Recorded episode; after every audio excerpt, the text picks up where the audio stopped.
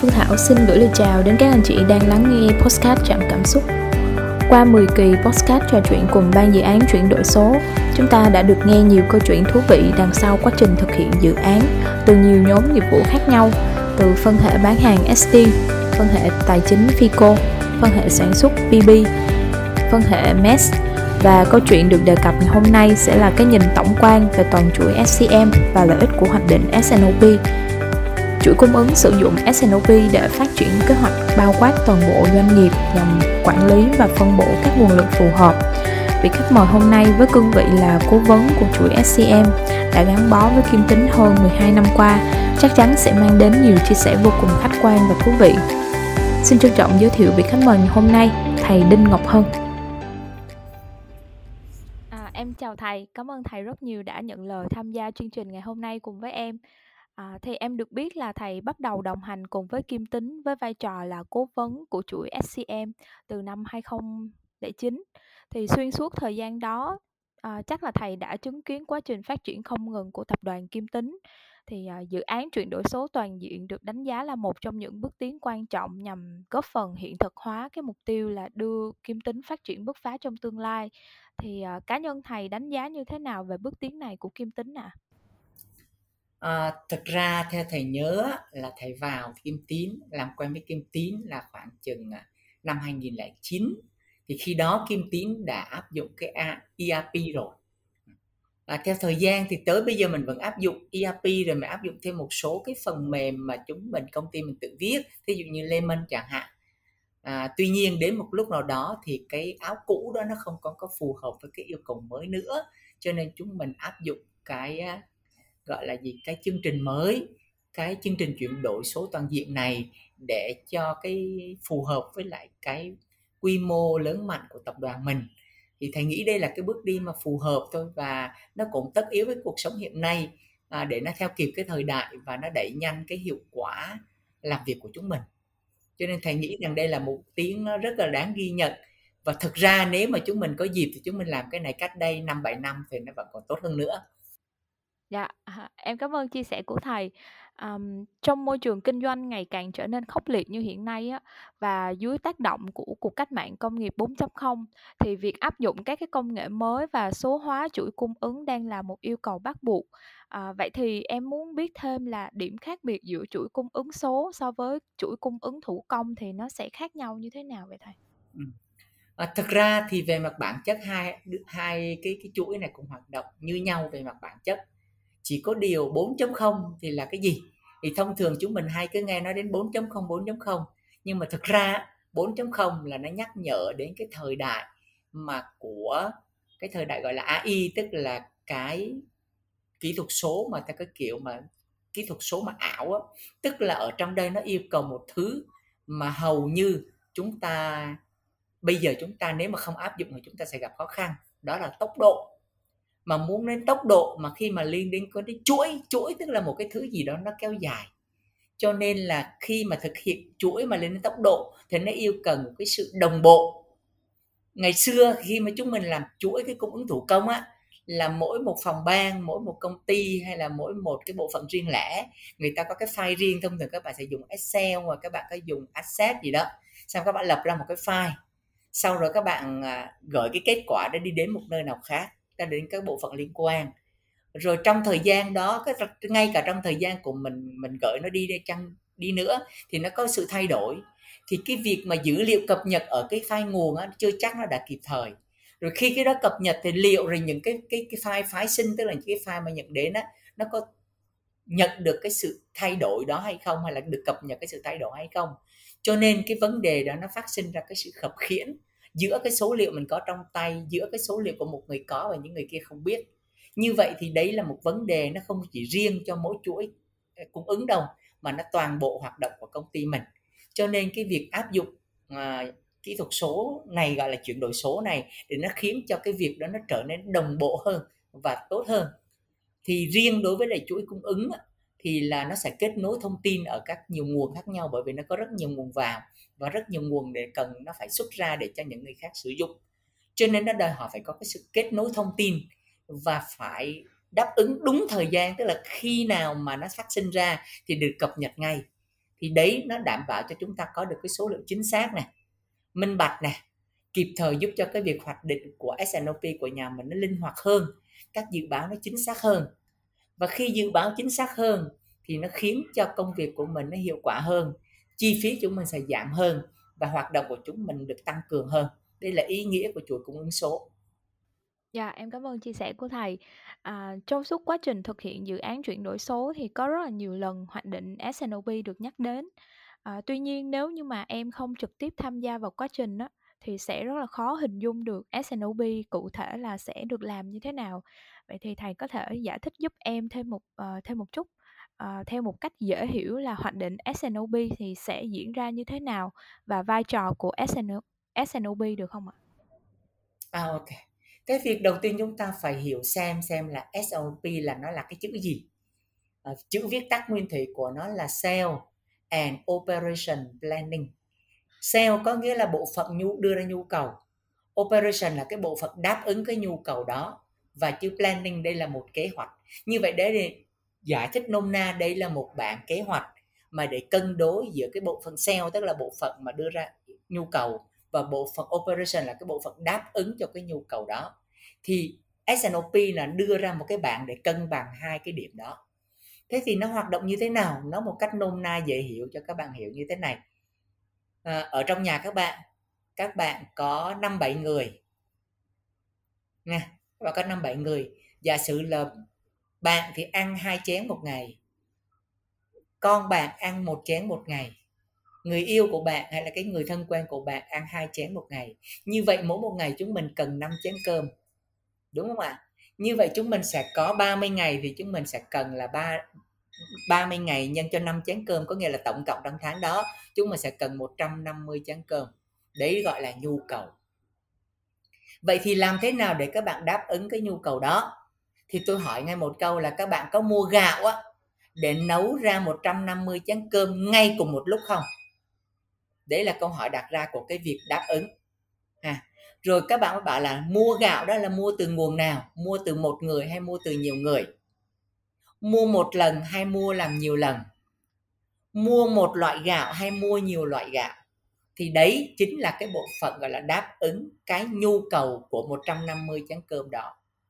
Đấy là một cái cái cái nhiệm vụ tôi nói vô cùng đơn giản để các bạn hiểu. Cân đối, cung cầu nghĩa là như vậy. Tôi có tổng cộng là cứ một ngày tôi cần 5 chén cơm và đều đều như vậy trong 30 ngày. Vậy thì làm thế nào để đáp ứng được? Ít nhất là mỗi một ngày chúng mình có đáp ứng được, nấu được ra 5 chén cơm nếu các bạn mà mua cùng một lúc 100 kg gạo hay 50 kg gạo để vào trong nhà cũng được. Nhưng mà như vậy thì nó sẽ phí, là tiền các bạn chôn ở chỗ đó. Thế thì cái S&OP là nó cân đối làm thế nào để nó rải đều ra cái việc cung ứng, tức là cái việc mà cung cấp gạo, để nó phù hợp rằng mỗi một ngày các bạn vẫn có 5 chén cơm.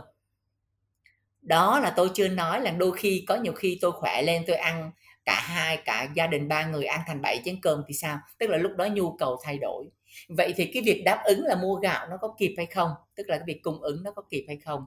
Thì đấy là nhiệm vụ của cái bên cung ứng. Cho nên chúng ta cần phải có kế hoạch để dung hòa hai cái việc đó. Vậy thì tôi nói lại nôm na như vậy để các bạn hiểu ánh xạo vào trong công ty. Nhu cầu là gì? Nhu cầu là nhu cầu của chúng mình đang nghĩa là bán ra. Chúng mình bán ra bao nhiêu hàng hóa mà chúng mình nhớ là trong chỗ kim tiến của mình có khoảng chừng 2.500 mặt hàng mặt hàng đấy ạ. à thế thì chúng mình bán ra như vậy thì chúng mình phải sản xuất và chúng mình mua về để chúng mình đáp ứng cho cái việc bán ra như thế nào để nó đúng nhịp, đúng thời điểm, đúng thời lượng, đúng cái thời lượng yêu cầu.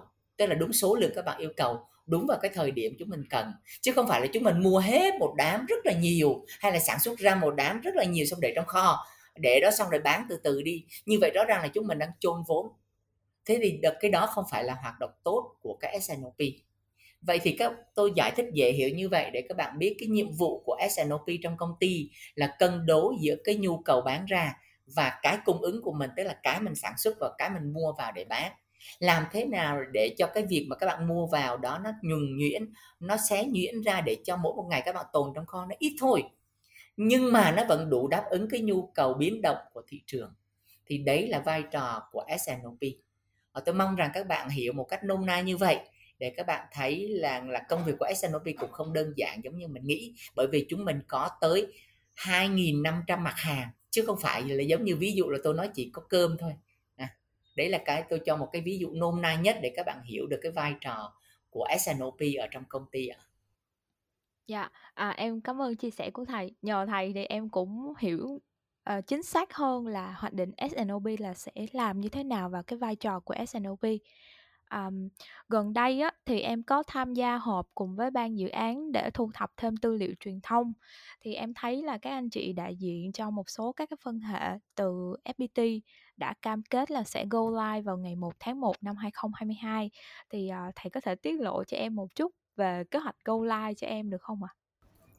À, nhìn chung thì các bạn cứ nói go live là gì? Go live là chúng ta bắt đầu sử dụng. Thực ra để trước khi đến đến Gola chúng ta sẽ có rất nhiều cái cái phần việc phải làm. Thì tôi chỉ nói sơ là đầu tiên là chúng ta được uh, gọi là một cái cuộc cuộc gặp gọi là kick off tức là khởi động cái chương trình. Sau đó chúng ta đi đến một cái giai đoạn thứ hai là chúng ta khảo sát những cái nhu cầu của kim tiến của mình à, để chúng mình hỏi là chúng mình đang hoạt động như thế nào cái giai đoạn thứ ba là người ta sẽ viết ra không phải là viết mà người ta hiệu chỉnh cái phần mềm mà tiêu chuẩn ban đầu gọi là SAP nó đang có chuẩn trên toàn thế giới. Xong rồi viết thêm một số điều nữa ra chỉnh sửa một số điều để cho nó phù hợp với nhu cầu của mình. Đấy là giai đoạn người ta bảo là giai đoạn à, cấu thành tức là viết ra cái cái cái cái phần mềm để nó chạy phù hợp với lại cái yêu cầu của mình. Rồi sau đó các bạn có một cái giai đoạn chạy thử nữa. Tức là các không thể nào chạy thật ngay lập tức chứ mà sẽ có một giai đoạn chạy thử khi mà chạy thử mà ngon lành rồi thì trong giai đoạn chạy thử đó, những người được sử dụng được huấn luyện luôn. Người ta gọi là huấn luyện cho những người tiêu, sử dụng cuối cùng á, để người ta coi là có ngon lành, có trơn tru không. Rồi sau đó chúng ta mới bắt đầu sử dụng thật. Thì cái sử dụng thật đó là người ta gọi là go live, là như vậy đó. Cho nên trước go live nó có rất nhiều công đoạn. Thế thì à, chúng ta hướng đến cái mốc là go live ngày mùng 1 tháng 1 năm 2022 nhưng mà thật ra các bạn biết trong cái giải pháp của chúng mình nó có rất nhiều phân hệ. Là phân hệ SNOP là phân hệ sản xuất là phân hệ bán hàng rồi phân hệ kế toán. À, tất cả những cái phân hệ giống như vậy. Thì không phải rằng tất cả các phân hệ đều go live ngày mùng 1 tháng 1 à. À, về vậy thì ngày mùng 1 tháng 1 thì mình go live cái gì? Mình chỉ go live một cái phần cơ bản thôi. Đó là cái bộ phận bên chỗ cái phân hệ bán hàng và phân hệ kế toán rồi có chăng là được cái phân hệ bên sản xuất để nó phù hợp. Nhưng mà cũng chưa chắc rằng là toàn bộ à cái này thì tôi không biết rõ lắm tôi chỉ tiết lộ các bạn một phần thôi. Chưa chắc toàn bộ tất cả các phân hệ của của sản xuất được go live vào đúng ngày mùng 1 tháng 1 chỉ có một số tiểu phân hệ được go live vào mùng 1 tháng 1 và có một số tiểu phân hệ nó sẽ chậm hơn một chút. À, cái đó là do sắp xếp của công việc. Riêng SNOP thì theo cái kế hoạch sẽ go live vào ngày mùng 1 tháng 3 có nghĩa là nó sẽ đi sau go live của của cái phần gọi là phần chính yếu vào khoảng 2 tháng tức là sau Tết chúng ta mới có và tôi chỉ có thể tiết lộ được như vậy thôi ạ. Dạ, em cảm ơn thầy. Um, với cương vị là cố vấn thì uh, thầy thấy sự phối hợp giữa hai đội dự án từ đầu dự án đến giờ như thế nào thầy? à, cái này thì à, cái ghi nhận của mình là mình cũng tham gia từ bước đầu à, thì à, bên à, FPT người ta cũng theo đúng cái cái cái gọi là cái phần việc của họ. À, à hai bên thì xét về mặt gọi là cái năng lượng làm việc cái nhiệt huyết thì à, cả bên kim tín cũng giống như bên FPT hai bên đều giữ cái năng lượng và nhiệt huyết tốt. Hai bên đều muốn làm thế nào để vượt qua rất nhiều cái khó khăn những cái gọi là những cái cái cái sự chênh lệch giữa cái nhu cầu của mình và cái chuẩn của SOP của của SAP để chúng mình làm tìm cách để chúng mình giải quyết những cái cái cái chênh lệch đó để mà cái phần mềm của mình nó khớp vào. À, cho nên thì thầy thấy rằng là cái đó rất nhiều thách thức nhưng mà cả hai bên đều có nỗ lực để thực hiện cái thách thức đó à, vượt qua những thách thức đó. Cho nên có nhiều khi mà thậm chí là đa phần là các bạn làm việc từ 9 giờ rưỡi sáng cho đến 1 giờ trưa mới được ăn cơ trưa sau đó làm việc tiếp từ khoảng chừng 2 giờ hay là 2 giờ rưỡi cho đến khoảng chừng à, 6 giờ rưỡi 7 giờ tối. Sau đó làm việc từ 8 giờ tối cho đến 11 12 giờ đêm là bình thường. Có nhiều ngày cũng leo qua đến 1 giờ sáng. Thì đấy là cái năng lực của bạn vẫn giữ. Và chúng mình đấy là thực sự à, một phần cái đó là do cái sự kéo của kim tím có nghĩa là kiểu làm việc của kim tím từ xưa đến giờ là như vậy rồi. Cho nên là FPT người ta phải thích ứng theo cái làm việc của mình. Mặc dù làm việc nhiều như thế mà các bạn vẫn thấy là công việc của nó à, vẫn chưa hoàn tất trọn vẹn 100% theo ý của mình. Nó cũng có có cái sự kéo dài hơn chỗ này chỗ khác. Cho nên đấy là cái sự mà cần phải đòi hỏi nỗ lực nhiều hơn nữa phối hợp của hai bên. À. à, còn về phía bên kim tín là những cái người mà thực hiện quy trình đó là những cái người họ hiểu rõ cái công việc của mình. Cho nên họ đi đưa ra cái yêu cầu rất sát sườn từng bước một từng cái cái yêu cầu một của về mặt tính toán về con số ở ô này cần làm gì, ô kia cần làm gì. Cho nên cái thời gian nó có thể kéo dài một chút xíu. À đôi khi là có những lúc mà các bạn thấy là tại sao nó chậm thế, tại sao nó làm việc lại muộn thế? Là bởi vì cái nhu cầu của mình với lại cái chuẩn của SAP nó không có trùng nhau 100% các bạn. Mà cái mà chúng mình không thể nào chúng mình sửa cái chúng mình đang làm, mà nguyên tắc là chúng mình phải sửa cái SAP để cho nó phù hợp với lại cái công việc của mình đang làm. Đấy là nguyên tắc tối thượng của mà thiết kế cái phần mềm. Dĩ nhiên có nhiều khi chúng mình cũng phải à, bớt bỏ đi một số số việc bớt bỏ đi một số công đoạn bớt bỏ đi một số cái chứng từ để chúng mình phù hợp với lại yêu cầu ở trong SAP nó chạy. Cho nên cái việc đó là bình thường nhưng mà chẳng bất đặng đừng chúng ta mới làm cái việc đó. À, cho nên thường thường thì hai bên thì cần thêm thời gian một chút à, gọi là một chút nhưng mà cũng khá là nhiều ở trong ngày để mà hiểu nhau để hiểu uh, cái nhu cầu của nhau mà để thực hiện cái công việc đó nó ăn ý nó ăn khớp lại với nhau. Thì đấy là khiến cho cái cái thời gian nó kéo dài hơn một chút xíu. Dạ, em cảm ơn thầy. À, để dự án chuyển đổi số thành công thì à, con người được xem là yếu tố tiên quyết và là một người đã gắn bó một khoảng thời gian khá là dài cùng với kim tính. Thì à, thầy đánh giá như thế nào về yếu tố con người của kim tính? À, thì à, xét thầy gắn bó với kim tín cũng khá lâu ha. Cho nên cái điều đầu tiên mà thầy nhận thấy ở kim tín con người kim tín là chỉ, chỉ có nghĩa là à, chịu khó làm à, lăn xả vào làm. Làm nó ờ, có thể kéo dài hơn thời gian nhưng mà em không biết là em học học để làm cái đó bằng được tôi, tôi định nghĩa cái chữ trì là theo kiểu đó. Cái thứ hai nữa là để đạt được cái trì đó không thì cần phải có thêm một yếu tố nữa là kim tiến mình sẵn sàng học hỏi và chấp nhận cái sự thay đổi.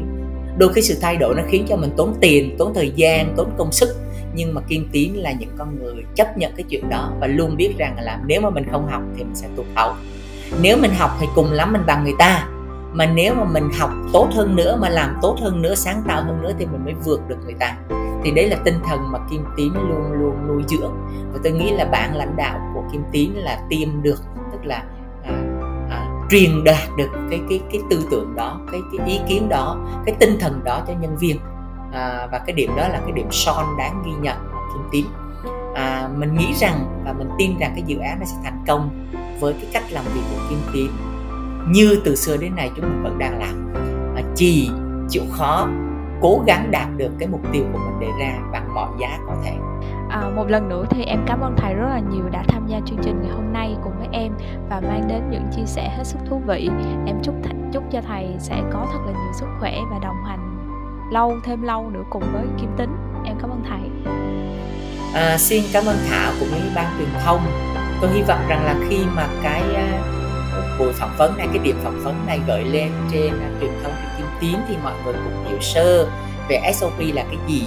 Mọi người cũng hiểu là tiến trình của mình đang làm việc như thế nào nó có năm giai đoạn làm thế nào để đi đến được go live chúng mình gặp một số khó khăn nhất định nào đó tức là chúng mình thông hiểu cái bức tranh chung để chúng mình ít nhất nếu mà những người mà không có đang tham gia vào trong dự án SCP cũng hiểu đại khái nó là cái gì tác động của nó là gì và đôi khi chúng mình chỉ cần một lời nói một uh, lời động viên một cái vỗ vai một cái mỉm cười để giúp cho những người đang thực hiện dự án có năng lượng hơn thấy vui vẻ hơn được được à, thấy ủng hộ hơn trong cái công việc của mình. À, xin cảm ơn các bạn và mong chúc các bạn luôn giữ cái tinh thần làm việc trì của mình ở trong mọi lúc mọi nơi trong cái dự án này và trong tương lai. Cảm ơn ạ. Sau 11 kỳ podcast trò chuyện cùng ban dự án chuyển đổi số, cảm ơn các anh chị thành viên ban dự án đã trả lòng cùng Phương Thảo chia sẻ những câu chuyện đằng sau quá trình thực hiện dự án. Phương Thảo thay mặt nhóm truyền thông gửi lời cảm ơn chân thành nhất đến các anh chị cán bộ công nhân viên Kim Tính đã đồng hành cùng chương trình qua các số. Sự ủng hộ của các anh chị là động lực thực hiện chương trình của nhóm truyền thông. Postcard trò chuyện cùng ban dự án chuyển đổi số đóng lại cũng sẽ là sự khởi đầu của nhiều chương trình khác. Nhóm truyền thông mong các anh chị sẽ tiếp tục ủng hộ đồng hành cùng chúng em trong các chương trình tiếp theo.